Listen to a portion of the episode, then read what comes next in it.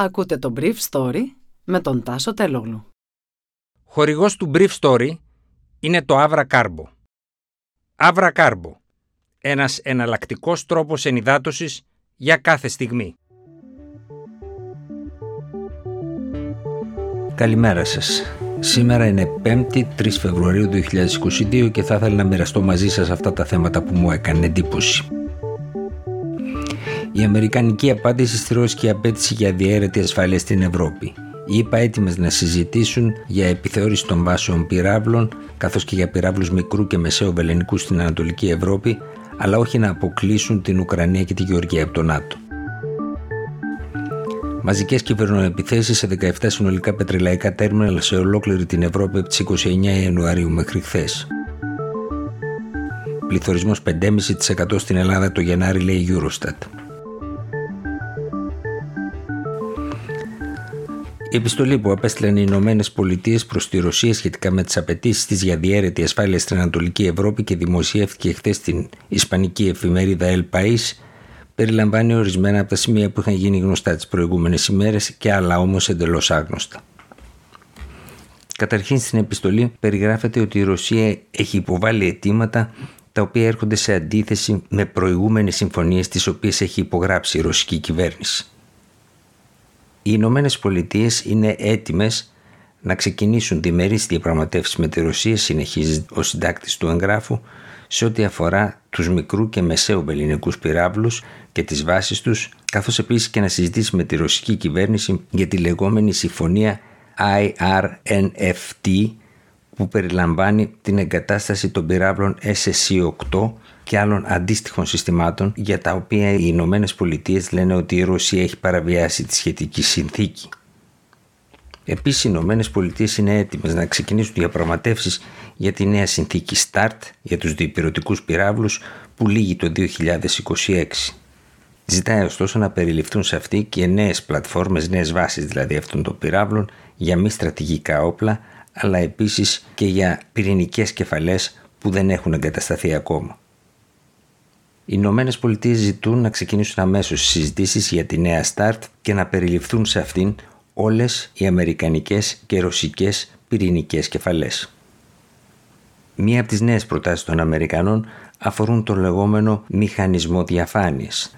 Τον μηχανισμό δηλαδή μέσω του οποίου θα καταγράφεται η απουσία πυράβλων Tomahawk που ήδη έχουν εκτοξευτεί ή έχουν αποθηκευτεί θα περιλαμβάνουν τις σχετικές βάσεις στα εδάφη της Ρωσίας και του ΝΑΤΟ, της Ρουμανίας, της Βουλγαρίας που περιλαμβάνουν επίσης και το λεγόμενο σύστημα Αιγής. Η Ουάσιγκτον καλεί ακόμα να γίνει μια παρόμοια προσέγγιση στη Ρώσικη επικράτεια σχετικά με τους πυράβλους του ίδιου Βεληνικούς. Δεδομένου ότι η Ευρωπαϊκή Ένωση έχει αποκλειστεί από αυτές τις συνομιλίες, οι Αμερικάνοι αναλαμβάνουν την υποχρέωση ένα των Ρώσων συνομιλητών τους να πείσουν και τους Ευρωπαίους εταίρους τους. Τουλάχιστον έξι τερματικοί σταθμοί πετρελοειδών στην περιοχή του Άμστερνταμ, του Ρότερταμ και της Αμβέρσα στη λεγόμενη Άρα δέχτηκαν κυβερνοεπιθέσεις τις προηγούμενες μέρες από τις 29 Ιανουαρίου. Προηγουμένως είχαν δεχθεί τέτοιες κυβερνοεπιθέσεις 11 τερματικοί σταθμοί στη Γερμανία.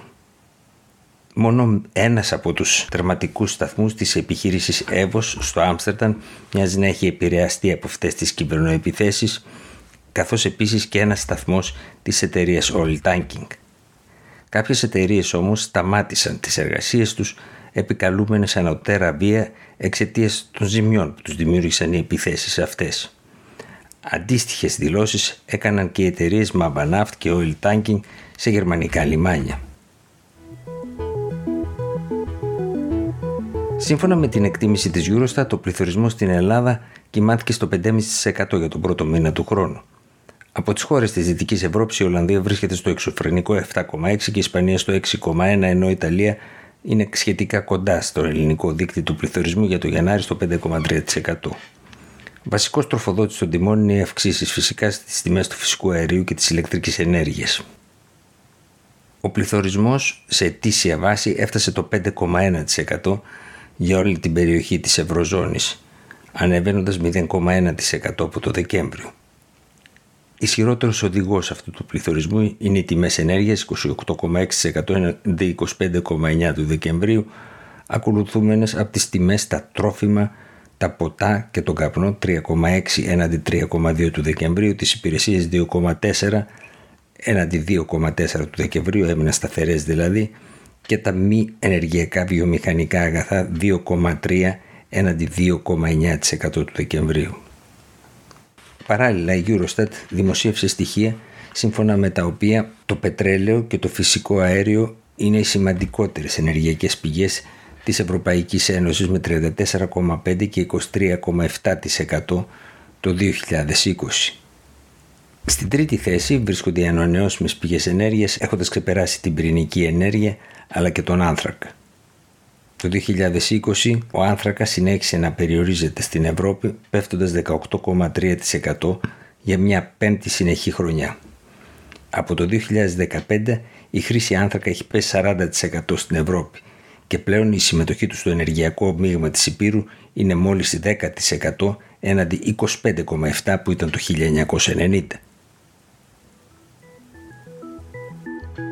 Ήταν το Brief Story για σήμερα 5η 3 Φεβρουαρίου 2022.